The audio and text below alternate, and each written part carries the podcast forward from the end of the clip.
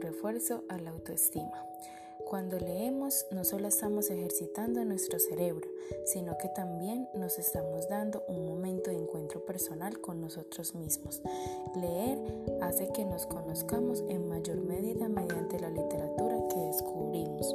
Cuando veamos una frase que nos ha hecho sentir bien, una que nos haya motivado, tomamos nota de ella en un diario personal, el cual nos encargamos de llenar con frases que y nos hagan sentir identificados positivamente.